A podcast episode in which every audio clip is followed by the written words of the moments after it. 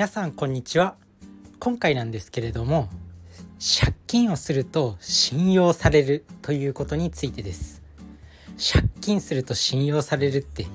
矛盾だと思われるじゃないですか。でもそれは実は逆なんですよね。でこの話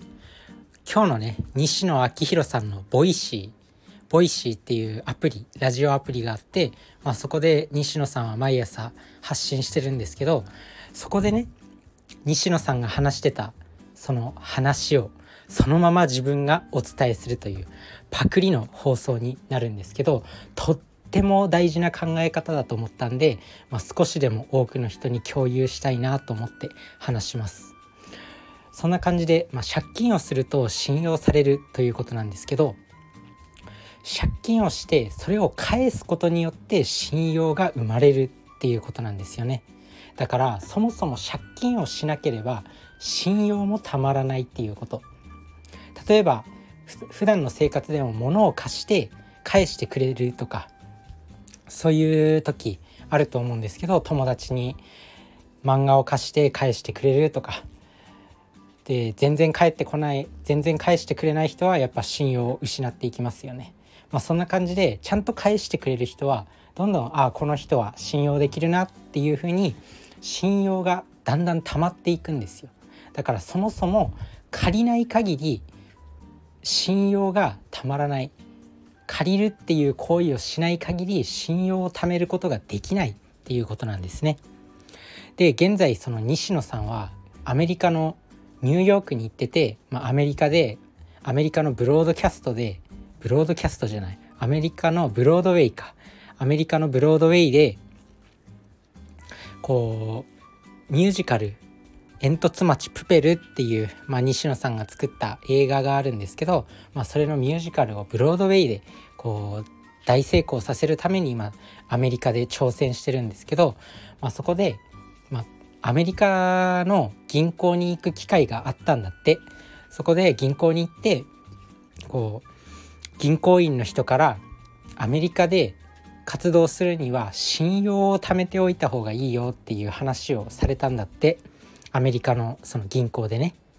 でどうやったら信用を貯められるんですかっていう話になってその銀行員の人が、まあ、借金をしてそれを返すっていうことをひたすら繰り返すっていうことを説明されたみたいなんですよね。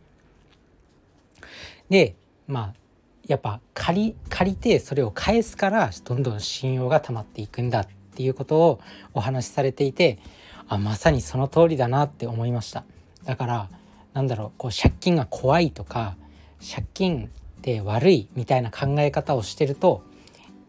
どんだけ過ごしてても、まあ、やっぱ借金してちゃんと借金を返すっていう人よりも信用が全然溜まっていかないんですよね。だから借金ってまあそういうふうに考えると借金って悪いものじゃないし借金も自分になる投資自分の投資になる借金っていうものだったら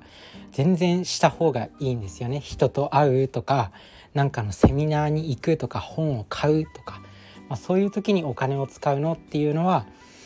まあ、自分自身の投資にもなるし、まあ、将来こう何倍にもなって帰ってくるっていうことなんで、